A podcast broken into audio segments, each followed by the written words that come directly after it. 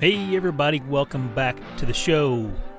This is episode 31 of the live stream on YouTube. Me and Dan talk about a whole bunch of stuff, including his rough night that he had deer hunting, where he ended up shooting a buck and not finding it. And we also talk about my longbow buck here in Indiana, along with a whole bunch of Q&A and other really good topics. So I think you guys are really going to enjoy this one. But before we start, got a few ad reads for this show. The first one being from our friends at Exodus Outdoor Gear.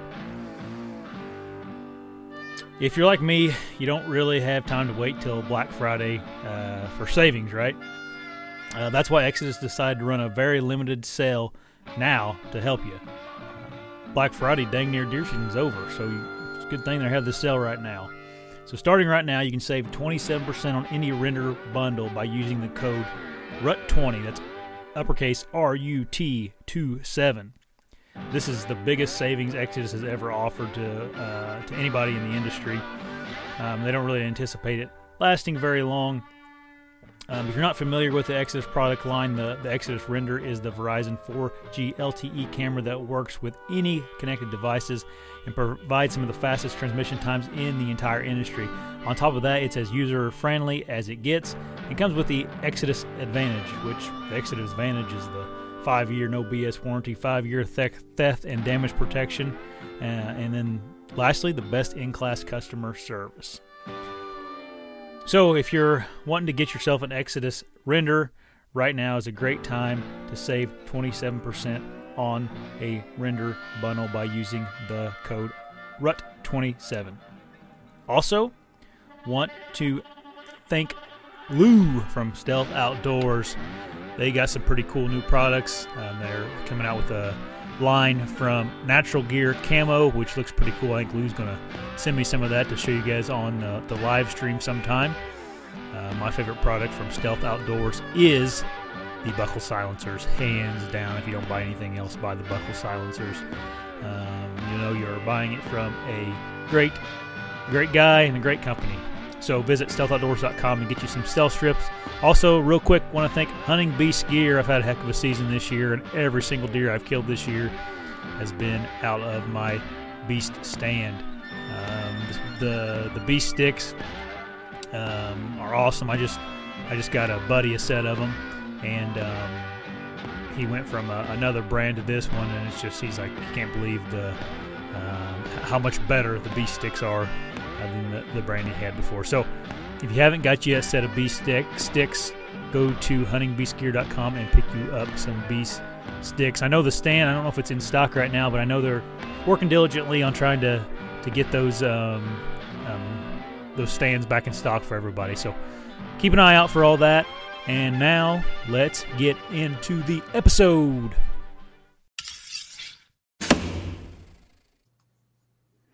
Hey everybody, welcome back to the show.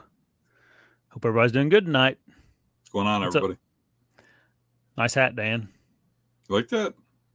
I found it laying out in my yard. Zeke Outdoors. No, Zeke Outdoors, the young man that listens to the podcast, he's been on once or twice, hasn't he? Oh, yeah. Yeah, they call in from time to time. They're on. Well, I think they're on there on earlier. Yeah, show them some support. Everybody here should go follow him. He's, I believe he's 6 years old, has his own YouTube page. Yep. He always has some good. He always has some good questions for us too. Mm-hmm. So awesome. Anyway, what's been going on with you, Dan? Make it back from Western Wisconsin, all right? I made it back alive. I was pretty tired. I didn't sleep much in that damn tent. Oof. Yeah, it was a little cold. We had of course, my boy and my wife were with me, so we had the wood burner and stuff, and it wasn't too bad, obviously, in mine. But you guys had a electric heater in your tent, didn't you? Yeah, Rick's fires were warmer than the heater, but yeah. Oh man, it goes right through the. Right through to like the cloth. I mean, it doesn't stay in there. Right. It's really whipping. Yeah, it got windy there for a couple nights, and but It is what it is. I don't know. It wasn't that bad. No. The worst thing was the ticks. Oh, God. Yeah. You got a couple on you, didn't you? Like attached. I got 6 deer ticks on me. Not wood ticks, but deer ticks, the dangerous ones. And 2 of them got embedded. Have you got any rashes or anything from them? I got 2 big welts. And I got to go on that that antibiotic to make sure I don't get Lyme's disease. Yeah. Yeah, it's worth just going and doing it and getting it over with. That way you don't have to worry about it. I checked myself. I had like three. Go ahead. I had 3 or 4 on me too. Not embedded, just like crawling on me. Not cool. I didn't know they were that bad. And even in this time of year, you know. Yeah, it was snowing. For God's sake. I know. You wouldn't think it'd be out. Yeah, I always worry about them early, you know, in September and early October. But usually when it gets cold, I don't tend to think about them too much. But anyway, we'll talk about Wisconsin. Probably, talk about that some other time. Yeah, we'll talk about Wisconsin next week when our shows come up. Yep.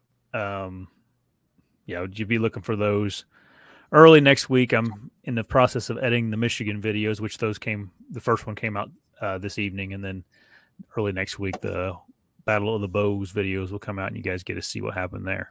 So, anyway, so we got a few people on now. So if you guys don't know how it works, me and Dan are going to chit chat about a couple things for 45 minutes or so. Then we'll do some Q&As at the end of the show. You just got to leave your questions in the comments there, and I'll go through them at the end, and we'll answer them. And then I'll also put a link to call in if you want to call in and talk to us. There'll be a link in the comments to where you can do that as well. If you call in, just make sure you're going to be on screen and all that, so talk appropriately and make sure you're not anywhere crazy. Yeah, you have to have good internet connection too to get on here. So. Anyway, yeah, we're going to talk about a couple things tonight. We're going to talk about my buck here in a little bit, but Dan had the same exact night I shot my buck. Dan had a pretty eventful night as well. Sure did. So, what happened that night, Dan? We were texting back and forth because you were seeing deer and I was seeing deer, and we were all excited. Yeah. So I got a cell cam over by Dave's up by the road, and it was getting a lot of pictures all of a sudden, mostly does and some small bucks, but the amount of activity was interesting. And I thought, well, maybe something's going on. Maybe there's a doe coming in early or something, or just seemed weird. And I thought I had to do the show with you, so it would be a good hunt to just get, where I can get out of there quick and get on the show. So I thought, well, all my hunts, I've been going in deep and, trying to make it happen with a big buck. I thought on that hunt, I could observe the front half of the farm. I could see all the way up, all the way down, around the corner a little bit from, if I sit back a little bit. And I could shoot my doe, get that done with, and then just watch what comes out and, where it goes. So all was going as planned when a doe popped out about an hour before dark, and the doe came by, and she was around for quite a while. If you watch the video, I cut a lot of it out because she was there for so long. She kept going back and forth. I had that tree in my way, and I had to get the bow on the right side because I had to have the stand backwards because the tree was angling. So that was a pain. But she finally picked a side, and waited till I had a really good shot, took a hard shot. She ran off, died. And I hung up my bow, and I think I sent you a text that I just whacked a doe. Yeah. That maybe we should call the show or something so that I could take care of it. Mm-hmm. Or, or I could grab it quick and we could do it just a little late, I think is what I was saying. Yeah. And then you said something like, I can't talk, I got a buck in the field. And then, that was all in a matter of seconds. And then I look to my right, and there's a nice buck I've never seen before standing in the field looking over, and it had to be there when I shot that doe. Something must have blocked my view from seeing it, or I didn't notice it before, but it's standing there with its ears alert, looking to where the doe was. And I'm like, oh, geez, where did he come from? So I'm looking at him, and I started thinking, you know what? Let's shoot that. That's a pretty nice buck. So I got the bow ready, the camera ready. I couldn't get it on film because there's a tree right up close to me without putting in manual focus or something. So I just got it kind of aimed over there and waiting, because the buck was taking like a step or two towards me, and then a step or two towards me. And I figured he'd just come into view eventually here. So I got the camera over there, and while I'm looking at him, and again, this is just a matter of minutes from when I shot the doe. Out of my peripheral, I see something below me, and I look down, and there's a real nice buck, a pretty big one, walking right underneath me. And it's going to walk by, you know, at like 4 or 5 yards. It's right on, you know, the trail right underneath me. So while it was behind some trees, I drew the bow, and it got right underneath me, to about, you know, 6 or 8 yards or something, and it stops and just for whatever reason looks straight up at me. And in the heat of the moment at full draw, I talked myself into, I couldn't miss putting one right in here. You know, I could vision that the heart and center of the lungs was right in line with that. And I shot, and it wasn't in my sight window, but right off of the shelf, I clipped the leaf off of a branch. It didn't seem to affect flight, but I don't know, maybe it slowed it down a little. I don't know. But I got about 13 inches of penetration, which I would have thought would have been enough to kill that thing, you know, right down into the vitals. It stumbled hard and ran hard. And I called in the dog. We got the dog on it, and we tracked it. It never stopped all the way to a road across 2 properties. And then I couldn't go on the 3rd property because of permission. So the dog guy goes home, and the next morning at a decent time, I called and got permission on the neighboring property and went onto there. And then he was walking pretty good, and I was able to follow blood for quite a ways. And then I even found my arrow busted off. And the thing was, he went across three solid properties, because probably that arrow was right in front of his face with the lit knock. Mm-hmm. Bounced in front of his face until he broke it off. And when he broke it off, he quit bleeding real well, and I lost the blood trail. And eventually completely lost and couldn't pick him back up. Then I scanned bedding areas and spent a good day at it. And then after making some phone calls to local people out there, I got the whole neighborhood searching for it, and nobody ever found it. So. Yeah. Yeah. Mm-hmm. Yeah, that's a tough one. I shot one, gosh, it's probably been 10 or 12 years ago on a deer drive with a bow through the chest right here, and it ran a long way before we found it too. I'm fairly certain that deer is dead, because it was coughing up lung blood. I don't know how I could have got one lung and not the other. But... Oh, really? Yeah, that's... Mm-hmm. Yeah. This one, I shot it. I hit him kind of high. I mean, I shot him right through the neck, and I shot him with a big expandable too. So it did quite a bit of damage, and he just pretty much ran until he lost enough blood to probably get dizzy and fell over, you know. Mm-hmm. But it took us forever to find that deer too. I mean, we looked for a full day and finally just kind of stumbled upon him, luckily, kind of thing. But yeah, I think I posted a picture of that deer on the Hunting Beast forum. You can, if you look close, you can see a great big gash in his neck right here, and that's where I ended up shooting him. Not a good shot, but it was a deer drive. So, yeah, is what it is. You know, I try not to take shots that are iffy. Yeah. When it catches you by surprise, that heat of the moment thing, when all of a sudden that deer's there and you're at full draw and he's right there, I have a tendency to talk myself into it. It's a slam dunk. You know what I mean? You can't miss. Yeah.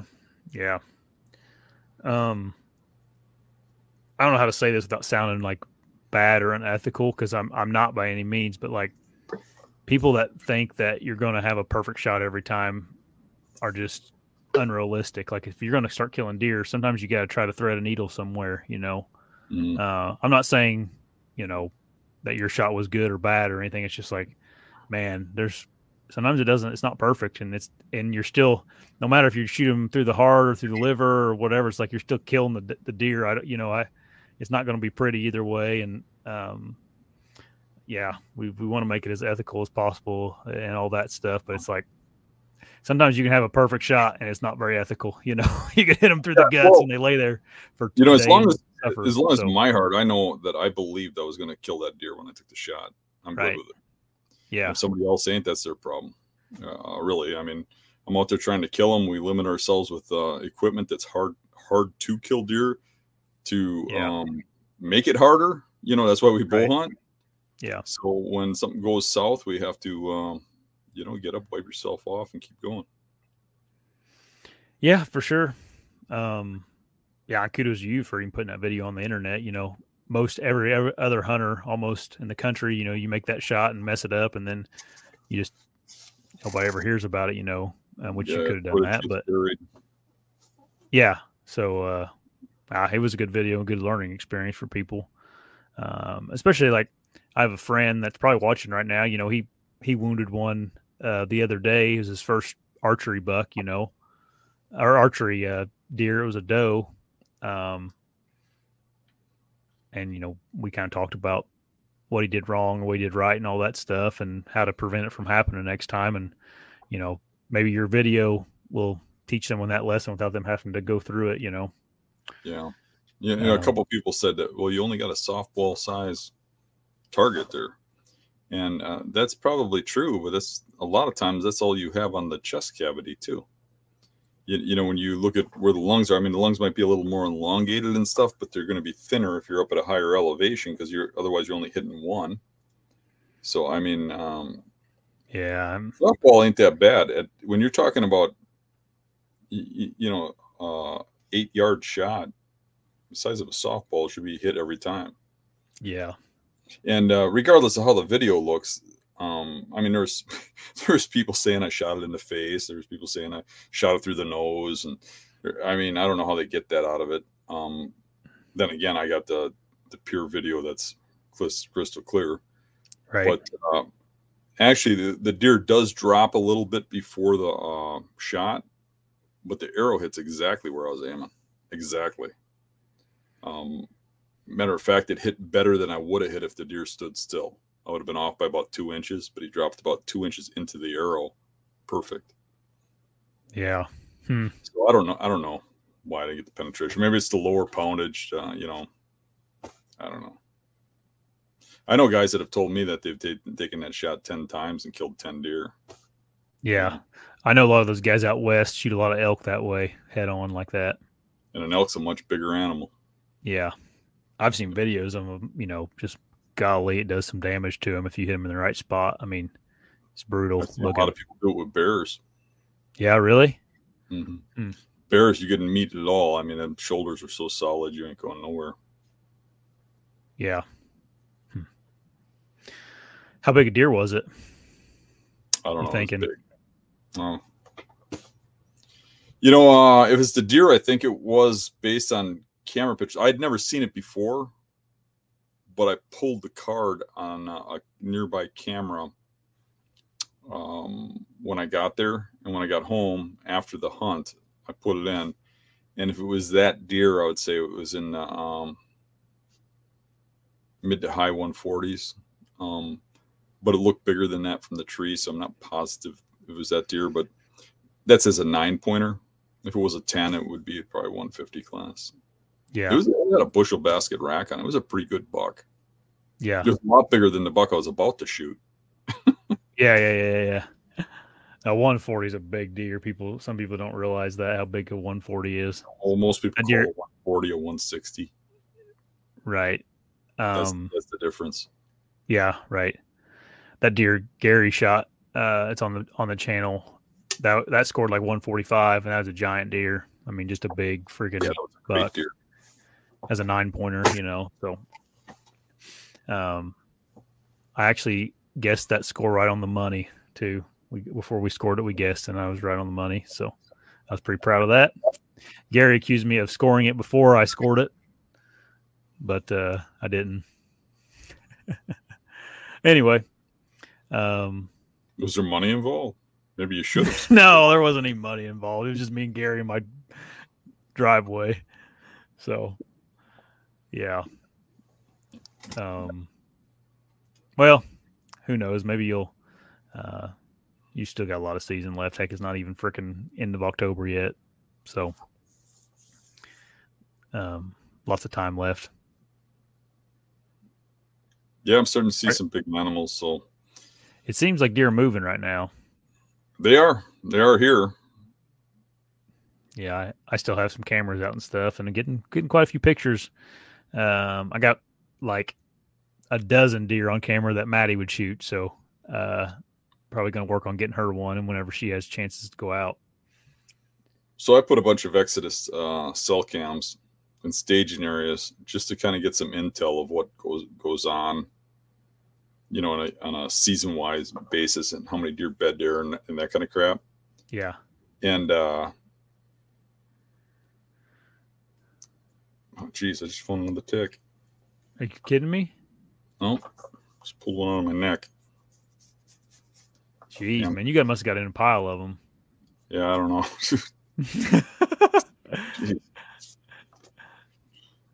What was I saying? Exodus trail cameras, you have them out for... Yeah, so what I've been noticing right now in southern Wisconsin, this probably isn't everywhere. Right. But all the cameras that have a lot of doe activity all have had big bucks showing up on them. All of a sudden, as you know, right now, that haven't had big bucks on them before. Yeah, where I shot my buck in Indiana last year, which I think was on the 19th. Don't quote me on that. I'm bad at remembering dates, but yesterday I had a nice buck scroll or come through there again. So it's always a spot where it's kind of there's nothing there until about right now, and then there seems to be a good one in there every year. But anyway, you want to talk about my buck now, or do you want? You got anything else about your deer that you shot? Let's hear it. Yeah, so I was in the same boat as you. I was the night we had the show here. We were going to have the show, so I was just buzzing down the road here to a piece of private I have. All my public I hunt is like 20 minutes or more from my house, so it's not like you can't get back to the house in a jiffy or anything. But so I have just a handful of small parcels of private around my house that neighbors and, you know, people from work and stuff have let me hunt, ranging from 20 acres to 100 acres. And this piece, I actually just got it this year. It's a neighbor of mine. He actually ended up stopping by this summer and offering me if I wanted to hunt. His deer hunter is no longer hunting there. He's like, if you want to go in there now, you can. It's not much there. Like if you were looking for a piece of ground to hunt, you would not look at this piece. It's 100-acre cornfield. It's along a river, but there's no woods on it per se. It's just a tree line, like along the river bank. And then they cut they've cut out the trees or whatever, just corn along the river. But in the middle of the 100-acre field, there's from the river has a drainage that goes out in the middle of the field, like for when it floods, you know, the water goes out in that drainage instead of out in the fields. It goes out in the fields too if it gets big enough, but that's what that's for. And there's like some shrub trees and horse weeds and stuff in that drainage, and deer just pile in there. And that's something that I think like a lot of people can, whenever they're looking at especially farm ground, like deer, they're not always in the woods or in the big pieces that look good. Like this is just like a scrubby little junk section that you wouldn't think much of, and the deer just, I don't know, it's the only little cover for, 200 yards. And they get to that little scrub real fast when they're out in that field. But I had a trail camera in there and I checked it. I don't know, whatever, a week before before I shot that buck. And there was like three pretty decent bucks on there that I thought I'd probably shoot on the trail camera. And there was fresh rubs on that and some of that tree line that I was setting in. So I waited that night. I had a good wind. It was like a kind of a southwest wind.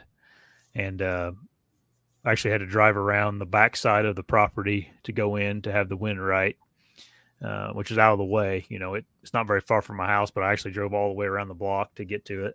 So I could come in from the opposite side. Because the river there, there's not a true block. You can't actually go around. You have to go all the way around to the next bridge to get around the river.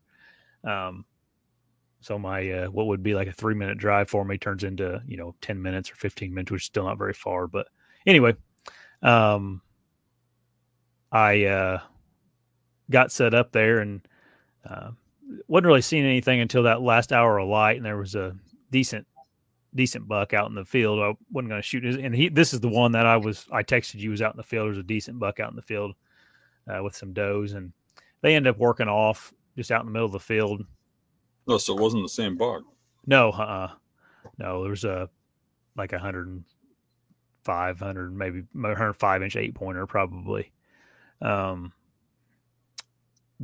then a few does were out in the field, and they were way out there. They're like 150 yards from me. And, like if legal light was 740, at like 7:30,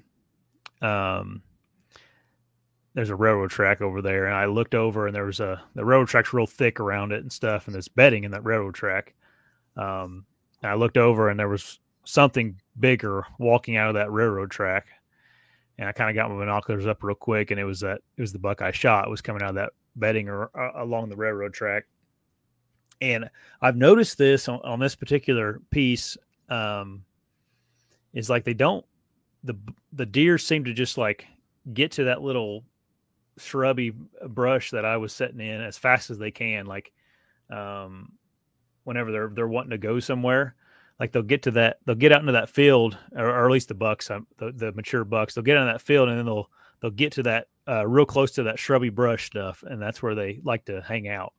And obviously they're thinking probably, there's cover there and I'm not out in the middle of this field where everybody can see me and this and that. And that's exactly what that buck did is he just walked right over to me from that bedding area. Yeah, essentially I was just it's hard to explain without getting a map up, but in that finger, it's all like shrubby trees and horseweeds, and then in the middle of it there's like an opening that goes in between the horseweeds, so it filters them right through the middle of that thing. It's the only real good place that they can walk through. So I was sitting with my wind perfect for whenever they walk through that little opening to go into that real little shrubby stuff. And he walked I shot him at like 6 yards. Well, you had to using a stick and string, weren't you? Yeah. You didn't say that. I took my longbow. Oh, yeah. Sorry.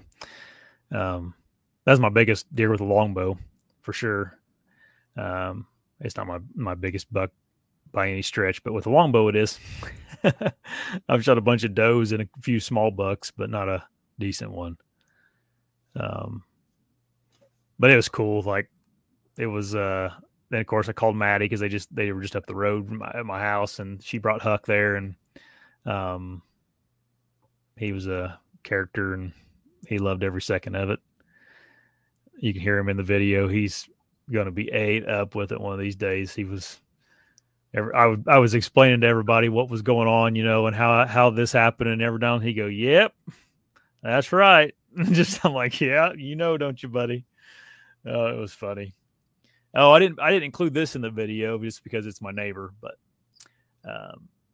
so Maddie drove down there to that property, and, we got the buck loaded up and we were driving out, and, I noticed a flashlight up by the road. Didn't think much of it. Thought it was a car or something when I saw it at first. And I get, she was ahead of me because I was kind of taking care of the deer a little bit. She was going to go head home. And I start heading back to get out to the road from the farm there. And I look, and there's there's some lady in her pajamas in front of Maddie blocking the road. And it's a public road that goes through. It's a public road that goes through this farm. It's like a gravel road, but it's public. It goes down along the river. And there's a rental house at the end of where you go into the farm. There's a rental house right there that the farmer rents. And this lady had blocked that road, that public road. And she was questioning Maddie, like, what are you doing down here, you know, and who's the landowner? Of course, Maddie she didn't know who the landowner was, you know, she couldn't remember his name. And she was just like, I'm just down here. My husband was hunting and got a deer. I was helping him get it out. And finally I got up to her and I hopped out, and she's like, this is a private road and I don't want my kids getting hit on this road, and going on and on and on. And finally I calmed her down and I kind of told her who I was. And then she's like, oh, you're a talker? I'm like, yeah. He goes, oh, she's like, oh my God, I'm so sorry. If I'd have known it was you, I wouldn't have even came out here. And I was like, geez, she threatened to call the cops on us and everything else. But that was a little bit of a mess for a second. But Maddie just didn't, if she would have told her that it was our neighbor, like, I don't know how she didn't recognize both our vehicles down there. She literally can see him from her house, you know, sitting in our front yard. But anyway, yeah, we got the cops called on us on a public road going down to the river. But anywho, yeah, you run into a lot of that. Yeah, public land is awesome. Yeah, this wasn't even public though. This was a private farm that had a private road going down to it. I get my shirt crap on the private I hunt, don't I? Yeah. No, it was good. And they I think they've had some bad experiences down there with drugs and stuff. So she probably had some reason to be suspicious, but we were just, I didn't think we were that suspicious looking. Yeah. That's what you should do. If somebody's suspicious, is just run up to them unarmed in your pajamas and confront them, right? Yeah. Yeah. She was super friendly once she realized who it was. But, I mean, my uncle literally lives, like, right across the street from her. And we're over there all the time. Like, I don't know. It was kind of weird, but I don't think she gets out much, put it that way. But anyway, so I'm out of tags in Indiana. I go kill a couple does, which I'm probably going to do, but it's always a bittersweet moment, especially when you do it early season. You're right next to the Illinois border. You're right next to the Kentucky border. Yeah, Ohio. You know, yep. You tell Maddie you're going to the store to get some bread and come back tomorrow. Ohio. No, I'll go to Ohio probably. I don't know. I'm thinking about going the second week in November before our gun season comes open. So that's victim number 2. Mm-hmm. Ain't even rut yet. Nope. Doing pretty good. Yep. So far, so good. But, yeah. You going to come down here, you think? I'm thinking about maybe first week in November we could do something down there. I think you should. Yep. I don't want to hold you back, though. I mean, you should be out flying around hunting stuff, too. I'm going to go. I'm going to decide. I'm going to go the next week. I'm going to go to Ohio the week after that. So some people were telling me that, the Stick Boys, they were telling me that second week is better in Ohio just because of the pressure. The first week in November, everybody feels like they have to go, you know, and then after that week, everybody goes home and you kind of got it to yourself again. Mm. He said even that week or the following week would be good. He said that seems like a better week, less pressure those couple weeks. But we'll see. That's the plan right now. I just hate thinking I'm into something somebody's already burned up. Yeah, I don't know though. Sometimes that time of year, it's you know how I wouldn't want to hunt on the properties they hunted on last week in western Wisconsin. Oh yeah, that's true. That's true. I don't think Southern Ohio has that kind of pressure, but I don't know. I could be wrong. I've never been there. There's a lot of public land down there though. They got the Wayne and a bunch of other stuff down there. So it's only, I mean, I can be in public land in Ohio probably in 2 hours. So it's not that far from my place. It's just far enough, but you know, yeah, surprisingly, I've never really hunted Ohio, which is baffles my mind thinking about a little bit, but this will be my first real trip. I went there a couple years ago during late season just for a weekend, but I didn't get much accomplished that weekend other than running into a bunch of Amish men muzzleloader hunting. If you're going to Ohio, the deer are in trouble. Hope so. Yeah. Well, the only reason I'm definitely going to go to Ohio is I already bought the hunting license during turkey season when I went and turkey hunted over there. So all I have to do is buy like a $60 tag and I'm good to go because I already got the hunting license. Or if I went down to Kentucky or anywhere else, you're looking at another $350 or. Well, Illinois is like six something, I think. I know. Yep. Some good hunting over there though. Probably better than Kentucky. Yeah. Yeah, I'm not gonna get to Kentucky this year.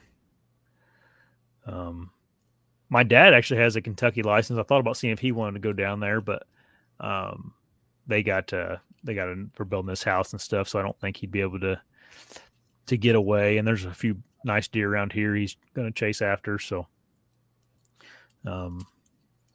yeah, I think between now and middle of November, I'm probably going to try to focus on hunting with Maddie and getting her a deer. I also got a buddy that I was talking about earlier that's new to hunting, try to help him out a little bit too. He was over actually today shooting his bow, and we were practicing his mobile stand, you know, climbing up and down. He got some beast sticks and a stand, and just practicing. It's always it's always like, I don't know how to say it, but you always take for granted what you know, kind of thing. Like teaching someone everything that's never heard any of the terminology about stands and sticks and whatever thing's called, and you're sitting there using some term that us hunters like buckles and just stuff like that. They're like, what are you talking about on my buckle? Like, you know, like your buckles on your stand, or but. I'd really like to see Maddie get one. It's been a while for her, hasn't it? She hasn't really hunted since Huck was born, so this will be her third season, or, you know, she hasn't hunted in 2 seasons. Yeah, she does so much for us. She goes to these events and cooks for us, and you know, yeah, I'd really like to see her get a deer. Yeah, she's gonna try, for sure. She doesn't, not a real big fan of sitting in the cold weather though, so it's kind of a catch-22. Sometimes you got to sit in the cold weather, but we got some warm weather coming up next week. Actually, it's going to be 70s again here, which isn't uncommon, but you know, today was like 29 or something in the morning, and then tomorrow it's going to be 79. So I can't make up my mind. Spot I've been just waiting for a southwest wind, and every time I get one, I'm out of state. Yeah, right. Yeah. Neither one of us. Well, you've hunted. You got to hunt Wisconsin quite a bit there, early season, I guess, didn't you? Before you had to. Yeah. Well, I guess you weren't out of state last week. You were in Wisconsin, just in a different area. Yeah. Well, that's kind of what I meant. Right. You weren't in your home turf type of thing. West Wisconsin ain't like East Wisconsin. Oh. Right. That's it. My buck wasn't real exciting. It was seems exciting to me. Yeah, farmland. You tell a good story. Yeah. I don't tell a good story. No, say something.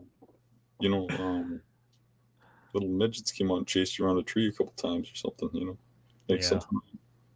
If I would have included the neighbor calling the cops on us in the video, it probably would have done better. But you don't want to do something like that to your neighbor. I don't think she's watching that. It's on the address up close. And no.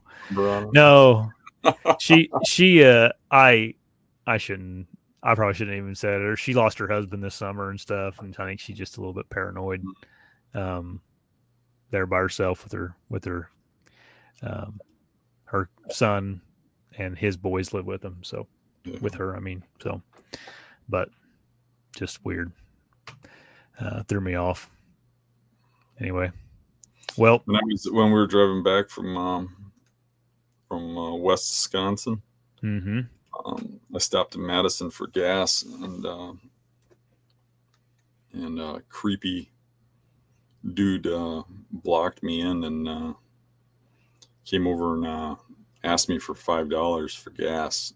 Said, yeah, he needed it, and I contemplated it for a second and just gave him the $5. Carol was like, "You should not have gave him that $5." And I was like, I didn't want to have to kill him. Right. Dude, I am like a... $5 is nice. I'm thinking, I give $10 for a tip at a restaurant. What's $5? Right. $5 to get rid of them. Yeah. I'm a magnet for people like that at gas stations. I'm always getting asked for money. $5 ain't getting you very much gas right now. If you tried grabbing my wallet, you'd probably got shot. Yeah, right. Yeah. Yeah, we didn't.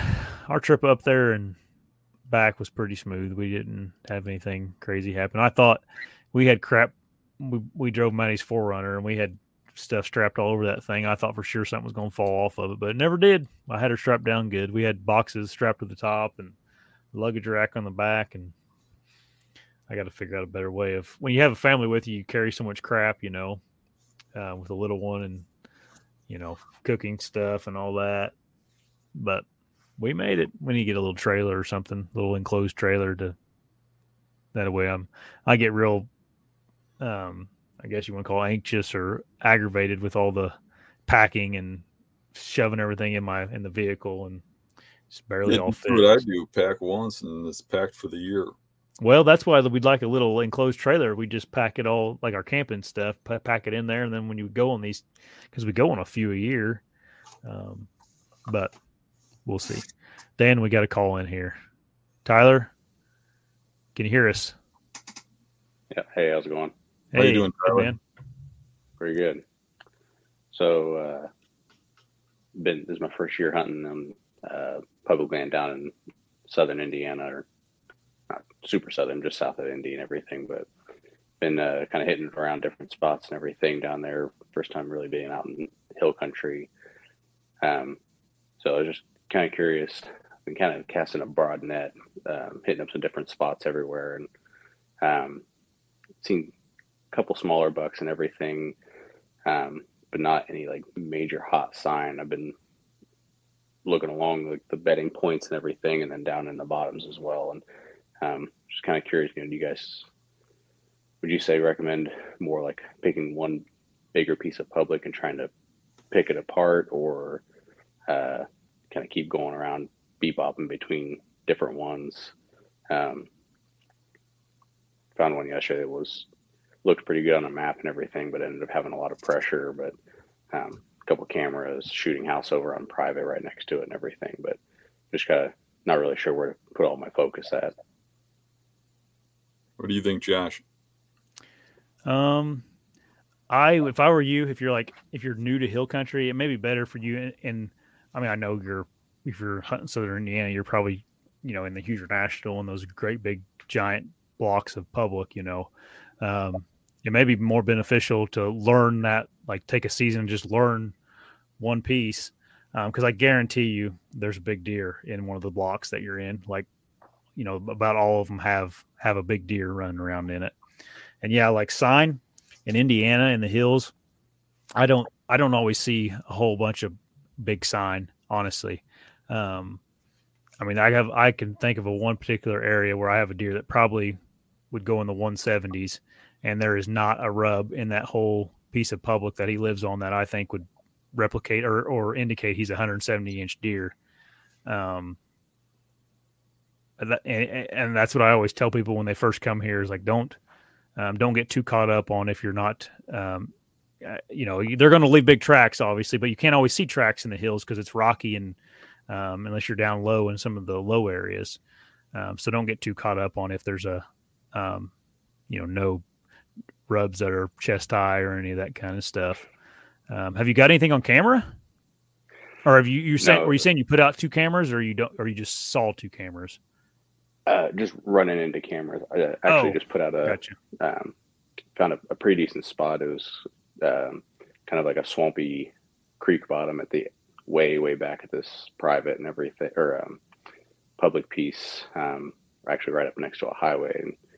And so it looked pretty good. So I set my camera out there and everything. I did some preseason scouting a little bit, but not as much as what I'd like to. So unfortunately don't have any other cameras out anywhere right now. So it's been more just hunting a little bit in the morning and then scouting around different throughout the property and everything throughout the day, and then trying to find somewhere decent to set up in the evening. Yeah. And if you're a new hunter too, man, it's like sometimes jumping around just confuses you more. Like if you can just learn this big piece of, 400 or 500 acres or more, however big a chunk it is, and figure it out, you can learn a lot from, figuring out one spot. What do you think, Dan? I think I hop around all over the place. Really? Yeah. That's just me. I think I would do what Josh is saying in springtime. I'd really learn some properties and learn some spots. But once I had those spots burnt out or whatever, I'd be going from property to property trying to get onto something personally. Whenever I do my road trips, that's how I do it. When I'm around home, and I do better around home, I'm hunting known spots and known deer, and then I get a lot more action. But if you're not on anything, you can be wasting a lot of time on one property that doesn't have a good buck. That's right. So what I do is I start my season out, even at home, I cast a wide net unless I'm onto something big.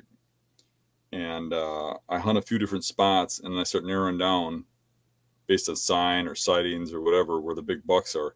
Like now I've narrowed it down to Dave's farm, a particular swamp, and then another property. And now I actually started getting some camera pics of a big buck on another swamp. So I've got 4 spots I've narrowed it down to where I was hunting a lot wider than that. And I've got some spots I will never even hunt because now I've got some big bucks I'm starting to zone in on and target in on. So that's how I do it. I move in on certain animals. And even if I don't have an animal, that's why I cast that wide net. How many sets do you have? You said a year, Tyler. How many days do you get a hunt a year? Well, so far, I think I've had 7 sets in this year so far, which for earlier in the season is a lot more than what I've been able to in the past few years and everything, just with work and family stuff and everything. So sure.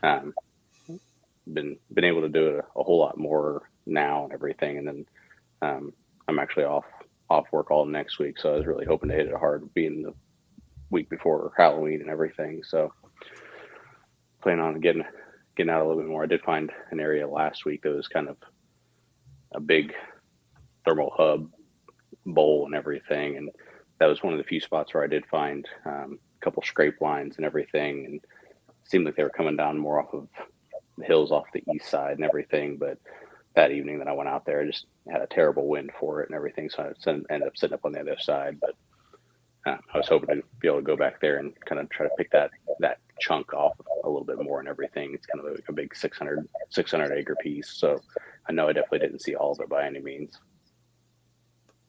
Yep. Yep. I wouldn't listen to me. I'd listen to Dan. You can ask people in the comments. I don't know what I'm doing. So you're killing plenty of bucks, man. That's why I said he should ask you first, because you're from Indiana over there. I could a lot of properties that don't have a big buck on them every year. You know where I'm at. So yeah, but our public, I don't know. I think there's a I don't know. You can have a 1,000 acre chunk all over the place here. I don't know. I think when I went down there and I hunted Indiana, I hunted the other side of the state. I hunted some very popular public land, and I was having a really hard time, and I was running into hunters constantly. And when I got away from that popular public land that was very large and got into smaller little public properties that were out in the country, I got into sign and big bucks a lot faster. I didn't kill one, but I got into the sign and knew I was on them. So I was kind of trying to focus on a little bit more of some of the, I guess, a little bit of both and everything, either big, huge chunks and trying to just get deep and, you know, kind of get away from people and focus on the I guess you say, like, higher percentage areas of where you would think they would be at. But then also, like, that spot I set my camera up yesterday and everything is, like, if you look at it, it's basically like it's just a little sliver of something and everything, but there was definitely no hunter sign, no anything there. It didn't look like any, especially back to where I was checking out and everything. It looked great, and there didn't look like anybody been back there in years, even like DNR or whatever. Mm. Yeah. Then there's probably got to be something big back there somewhere. That's what I was hoping for.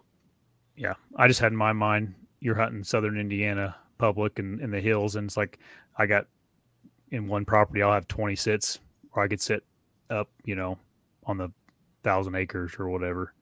And I assumed you're probably not hunting every single day like, you know, Dan does. So and make a season out of it, you know, and learn it. Yeah. But if not, yeah, jump around, whatever. That sounds good. All right, man. It. I hope we didn't just confuse you. Probably we didn't help you at all, really. We both had different answers. So, all right, man. I appreciate it. Take her easy. You guys have a good one. Didn't frustrate you with my answer, did I, Josh? Huh? No, you're good. You're good. Just you do have a lot less pressure in Indiana than what I have here. He could sit in some of the public land here 20 or 30 times and not hit at all. Yeah. And I try to put myself into most of the caller's shoes. I mean, we hunt so freaking much. We don't get. Yeah, I might have more sits in right now than he'll have in a year.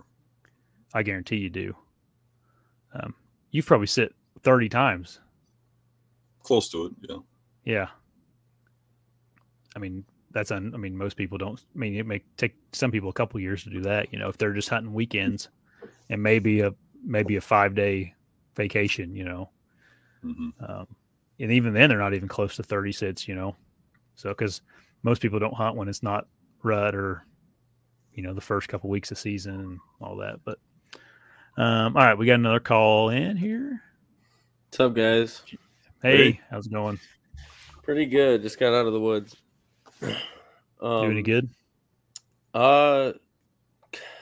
Yeah, it has to do with my question a little bit.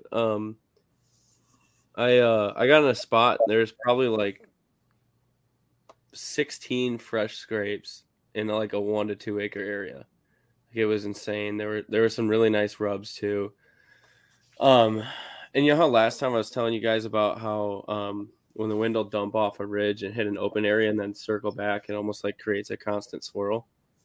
That was kind of what was going on in this area. I had doe come by, and then what sounded like a few bucks, like thrashing around in the bedding after that. So it was a really cool sit. Like it was a rare area.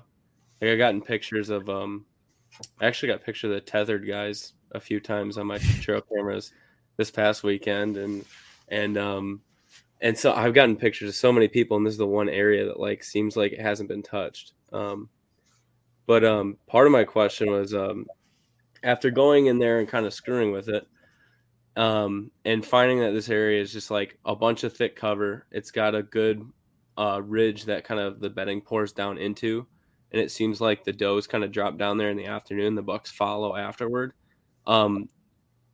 How much time do you think you would give it before sitting it again? Like what I'm thinking personally is like, I want to hunt it in the pre-rut. I want to kind of hunt it like the 26th, 27th. But I'm not sure how to like classify the area. If I didn't see any beds in particular of bucks, you know, I had to like, I just barely touched it. I plan on going much further than that, but I don't know. I'm kind of weirded out that there were so many scrapes and there was only like one rub. The one rub was big, but like, do you make of that as like one buck being dominant, you know, and there not being many other bucks, so he doesn't need to rub a lot? Or I don't know. It could be that there's a doe coming into heat early. There could be a couple of things. I mean, the last thing I would do probably is get a lot of hot sign and a lot of buck activity and then leave it alone for a month or a couple of weeks. Yeah. Me, I'd dive in it right now. I don't understand that. I've had people tell me that in the past, that they got all this activity and then they're gonna wait till rut to hunt it, and then the deer aren't there. And I'm like, well, you were in activity because you're in a spot where they are during that period of time. Mm-hmm. You know, deer have like patterns of time of a couple of weeks in an area. I mean, there's areas where they do, you know, it just gradually gets better and better into rut. Right. But if it's, you know, you got that many scrapes around and stuff, there's something going on there. You need to focus on it and not quit hunting and go someplace worse. Yeah. I've never gotten in a situation like that. And I rarely see them in an area for more than like 3 days. But yeah, I had a doe come in, and she came in and came off of the ridge. She was bedded on a leeward side. And then, that wind was switching back. So it was weird. She was going downhill, what would be, you know, downwind, but eventually the wind was swirling back to her. So she came and checked the scrape. And she eventually got right underneath me, saw me, started stomping, and blew just a little bit, kind of like a soft spook. You know, sometimes they'll blow 20 times. She blew like 3 times. And my sit yesterday, which I got really good video of, I had bucks grunting and chasing younger bucks off. And I would grunt over the top of squirrels and other things moving, and it would cause those deer to like recircle. So when she blew, like I've seen does blow at bucks before, I covered it afterward with a grunt, and then she heard that grunt and circled back 3 times.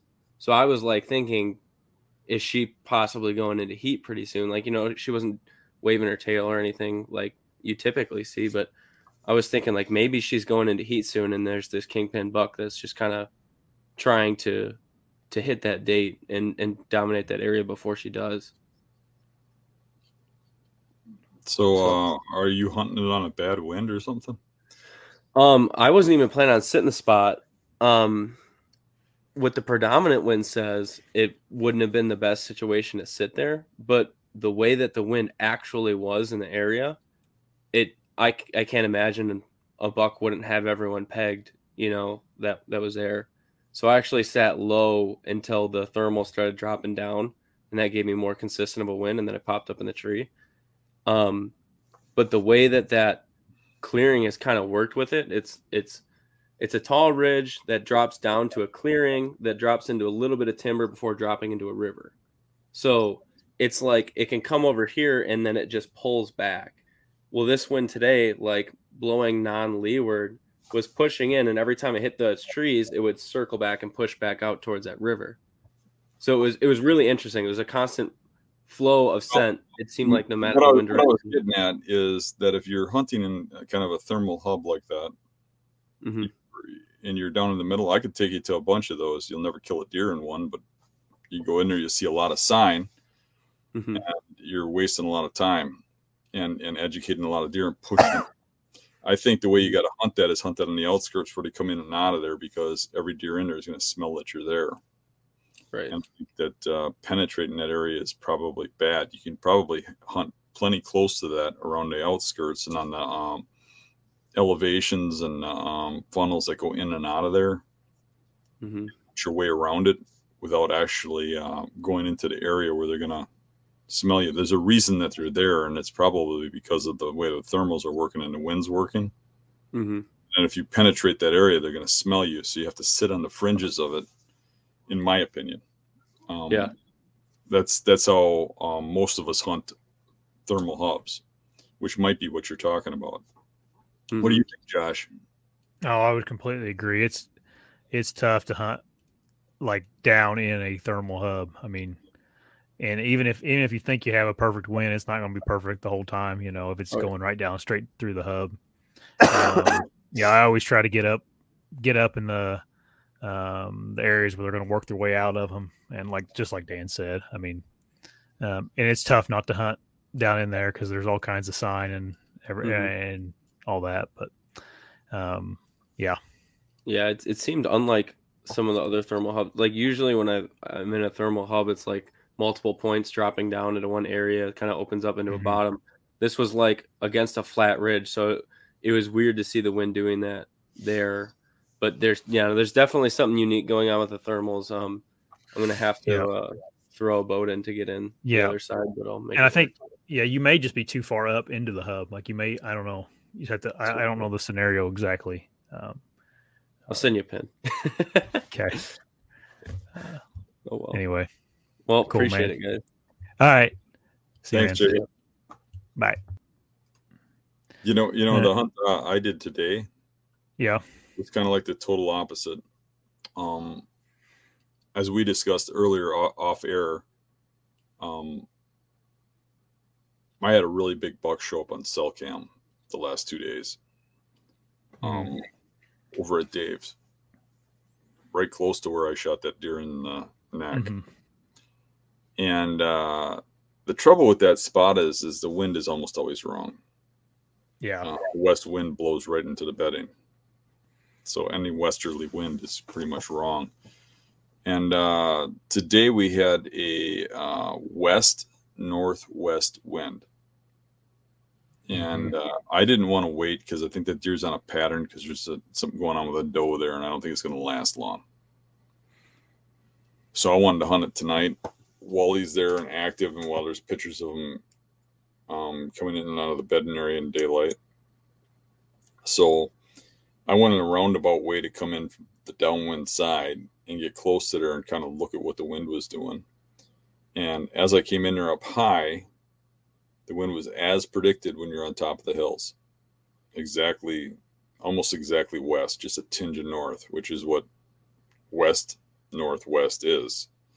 It was pretty much west, So I get down into the valley and looking at how the land is shaped and how the trees are shaped.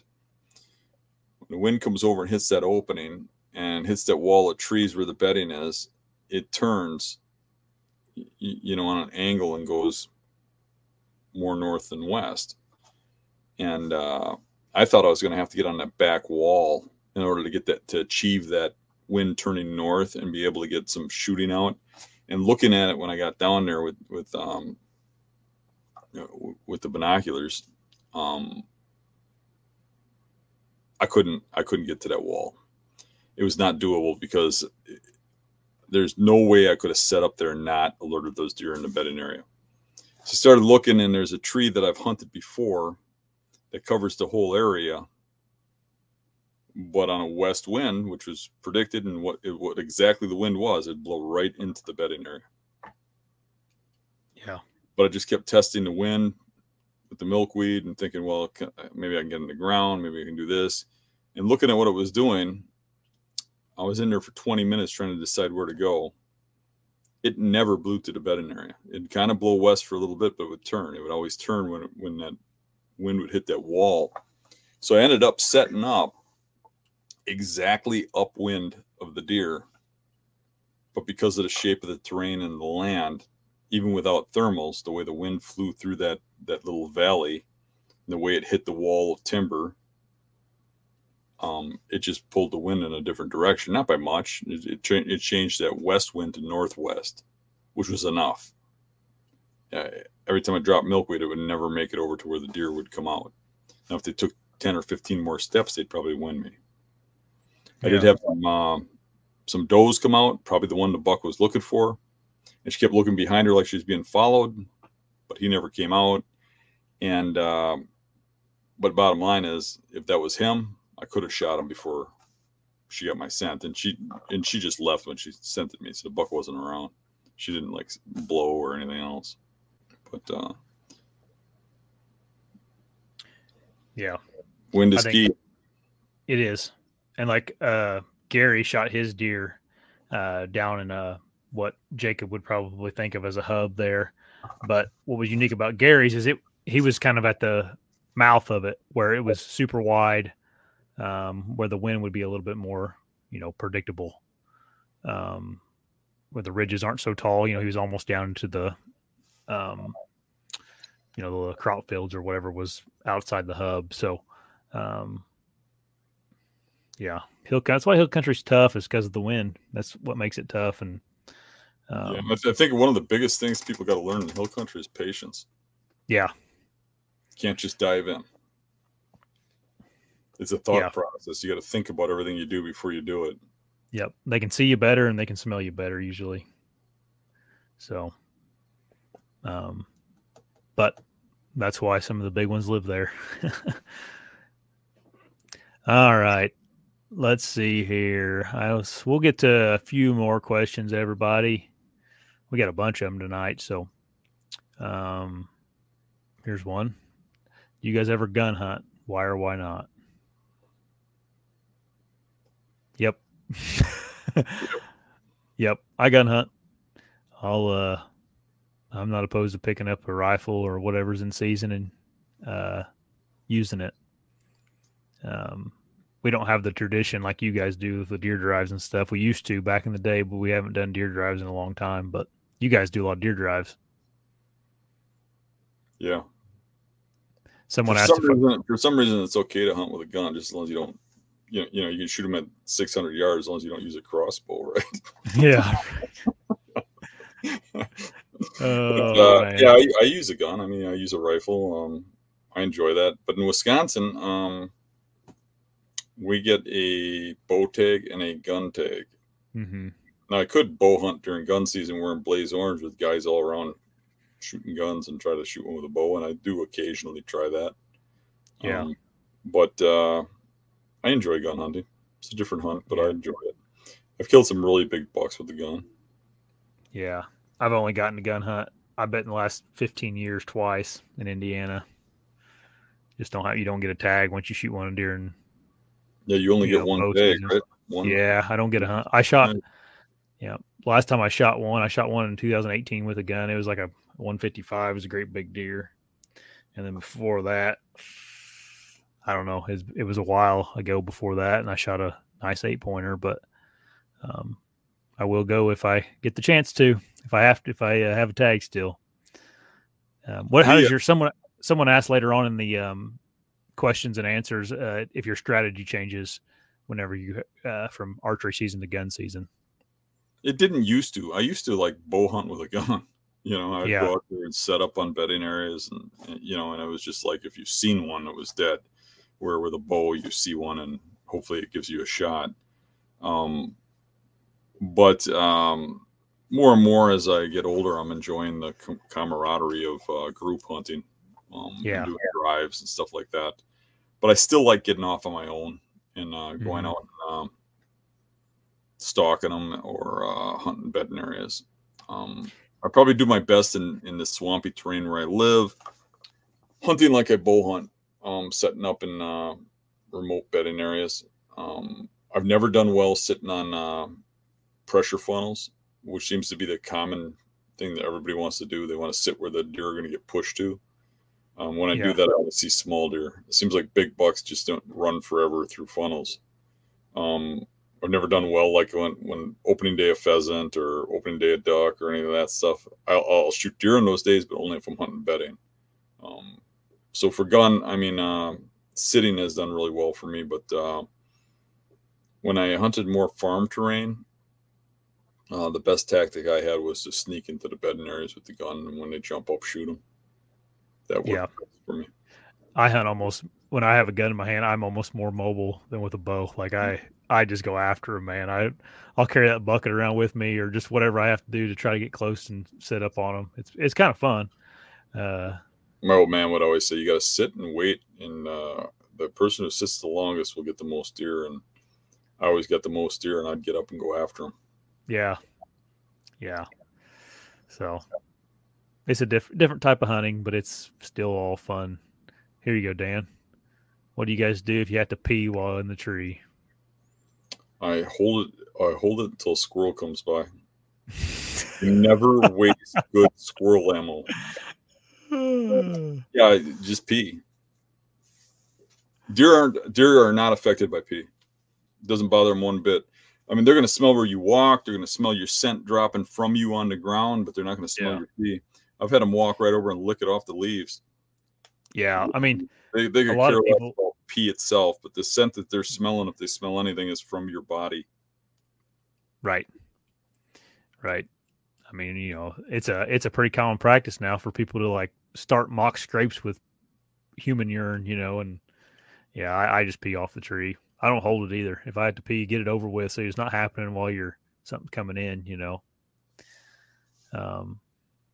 Yeah. I always try to make it as quiet as possible, pee on the tree next to me or something so it drips down. And we're going to maybe it sounds like a deer peeing, so just let her fly. Yeah, just see how loud we can make it. Oh, we're getting a little too detailed now. Anyway, I don't carry a bottle with me or any of that stuff, though, like some people do, and that's nasty.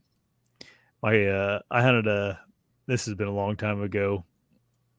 Some of my cousins and his buddies built a shooting shack or whatever. And I had to have been in high school, but I went and got in that shooting shack one night and they had freaking pee bottles in that thing just stacked in there. I was like, oh gosh. Yeah, that turned me off to that. But okay. You gotta remember which one's your Mountain Dew.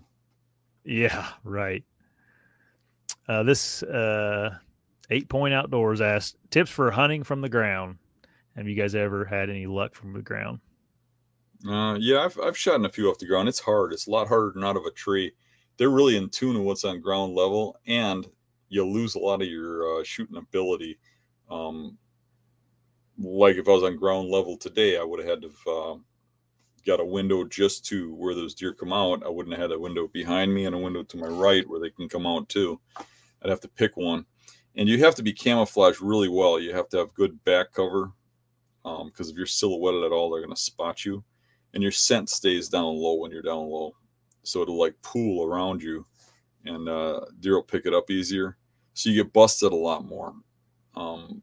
But in a lot of cases, hunting off the ground can get you into places where people hunting out of trees don't go. So I'm not opposed to hunting off the ground, but I only do it when I need to. So if the deer is in a spot where I can't get in a tree or I can't get elevated or I can't do it effectively, I hunt off the ground. But it's really important to have a very good setup off the ground. Mm-hmm. Yeah, I've shot a couple bucks with a ghillie suit on, like a ghillie top. That seems to help a lot. It does. The people I know that are successful the guys with the ghillie suits do way better than the guys without them. Yeah. But like Dan has said, it's always just been because I couldn't get in a tree somewhere. I think if you're into ground hunting, go watch those get like Zach Farrenball or, what's their names? Whitetail Adrenaline. The guys that's what all they do. You know, they've probably sat on the ground 100 times more than me and Dan have because they do it every single time they go out. But, anyway, all right, let's see here. There's another question from Brad. How much do you believe in the statement, deer won't leave a cornfield till the corn is harvested? He's seeing old sign, but not much from this year. I don't know if I've ever actually heard that before. I have. People talk about that here all the time. I think it's a wild. Really? Yeah. I know people, well, I guess maybe I have. People will say like, we're not seeing anything because there's too much corn in it. Yeah, corn around. Yeah, that's probably what he's referring to, I guess. Yeah, I like the corn. I like standing corn. It makes hunting better, I think. And a lot of people want it down. I don't see deer bedding in corn much. When they do, it's not actually in the corn. I've seen doe groups bed right in the corn quite a bit in small bucks. But bigger bucks will tend to be on tree lines through the corn, ditches in the corn, a little pond in the corn, a little grassy opening in the corn, where they can monitor the predators around them. If they bed right in the open corn in a row, a coyote can run right up the row behind them, right to them. Yep. They don't have all their bases covered, and big bucks will have all their bases covered with a bedding area. Now, another thing is they really plant those corn rows close together now. A big buck can't even get his rack through that crap. in a lot of cases. Mm-hmm. You know, they can get into areas that have been knocked down from deer getting in their feet and stuff, but they can't just walk through those rows if they got a 20-inch rack, you know? Right. I'll just tell you a little story about, we have a buck we've had on camera for, I think, 4 years now. He's just a giant this year. He was a giant last year. He was pretty regular last year. But the farm he's on was all corn last year. It's like there's like 4 cornfield, like small cornfields on the farm. I don't think he's bedding in the cornfield. He's the only thing on the farm is tree lines or fence rows with trees in the middle of them, you know. And he's there every year. You'll get daylight pictures of him every year that there's corn there, and every year there's not corn there. He's never there. He'll stroll through and, you know, at midnight or something, but it's very rare to get a picture of him even close to daylight when the corn's not there. I'm with you, Dan. I like corn, standing corn. I have seen deer bed and corn in a couple or big bucks on a couple unique situations.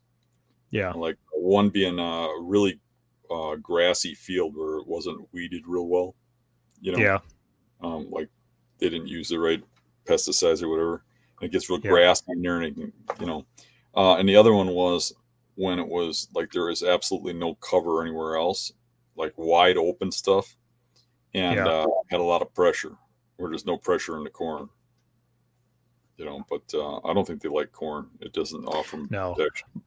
But I think they'll go in there if they're scared or something spooks them in there, though. Yeah. We've done a lot of drives, you know, deer drives in corn and stuff. And when we do put bucks out of them, the bucks come out of the tree lines, they come out of the ditches, they come out of the ponds, they come out of the side of the corn. Yeah, but I think they'd rather walk between like a field edge and the corn and the tree line than walking through the beans in the tree line, you know. That I think that's what they like about it. They're hidden corn. Yeah. Up and walk right into corn and then come out in a different spot and stuff, and people think that they were bedding in there. But yeah, right. No. Corn's good cover. They'll move in there in daylight quite a bit. Right. If they're bedding. Right. Yep. Here you go, Dan. What's your arrow weight and your broadhead you use? I don't remember. You remember we figured that out, what my weight was? I thought it was like 500 or something like that. But I'm using a G5 Strikers. Dan shoots a full-length arrow, so it's pretty heavy arrow. Yeah. It's not trimmed at all. I got 8 arms. Right. It has to be close to that, 500 grains, I bet. Mm-hmm. Your arrow's probably, my arrow's only like 28 inches long, so you got a few inches on me on the arrow-wise. Can you give us any updates on the camera survey?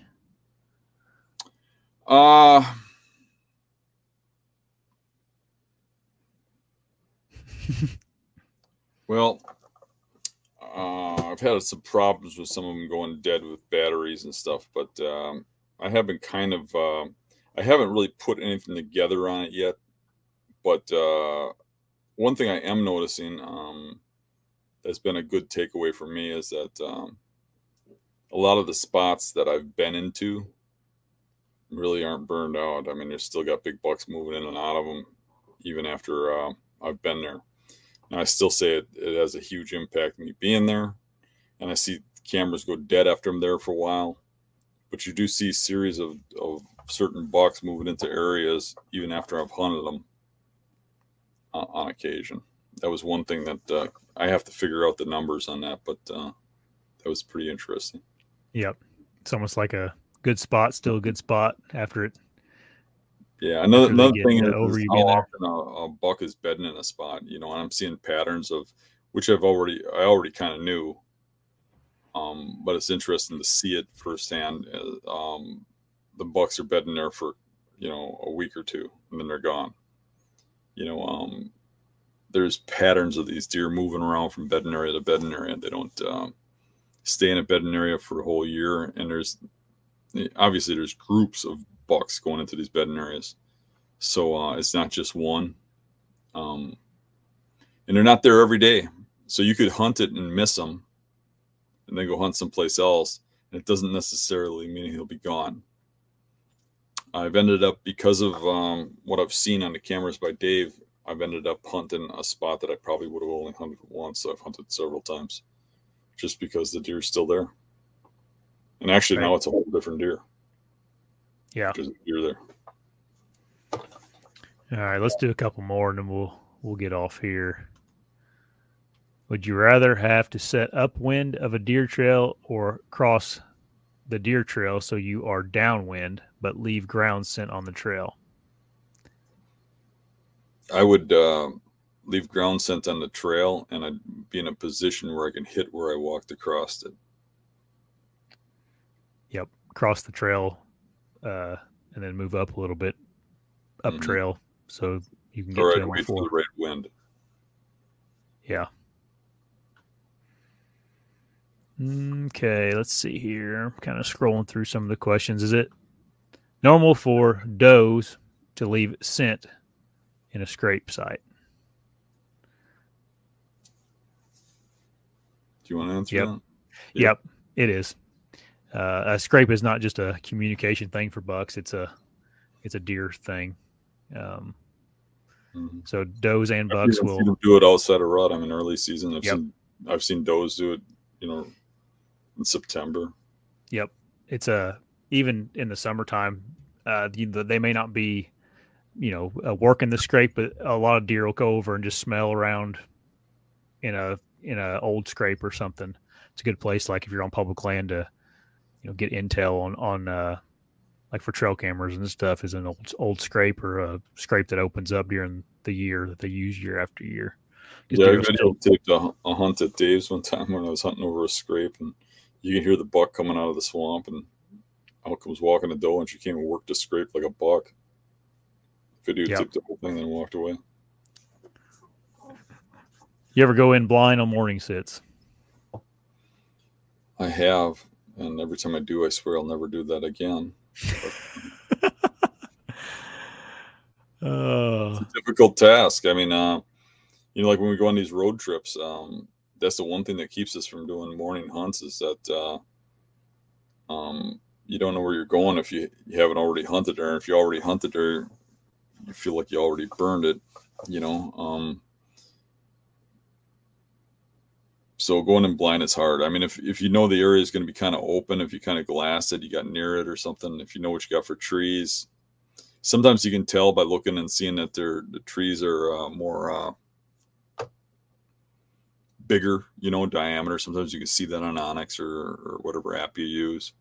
Then you know at least you got some trees to work with. But I would say that going in gray light is probably better for a morning hunt if you're going in blind. So at least you can kind of look for the right tree and light axis, and you know where the trails are, and you know what your shooting lanes are, and all that kind of crap. Yeah, that would be my recommendation, is go in gray light, because you're going to set up there, and unless you've pre-scouted it and all that good stuff, but like you're going to get in there. Well, he's asking about going in blind, so you wouldn't have, but you're going to go in there in the dark. You're going to get set up. It's going to be the wrong tree. Then you're going to have to get down in gray light anyway and move. So you might as well, you know, not waste your time and just do it. And then you can be, and then whenever you're trying to get down and move, you're in a hurry and you're trying to be fast, and then you're being noisy and everything else. So we did that in we'll talk about that next week. Never mind. Let's see here. We're almost to the end of the questions here. The Untamed guys, Jimmy, they have some good ground hunting stuff. They make some pretty sweet ghillie suits. They make homemade ones. They're pretty cool looking. You hunted with those guys in Indiana last year. Yeah, nice guys. Yep. Have you killed or seen expected exiting behavior after having a doe blow at you?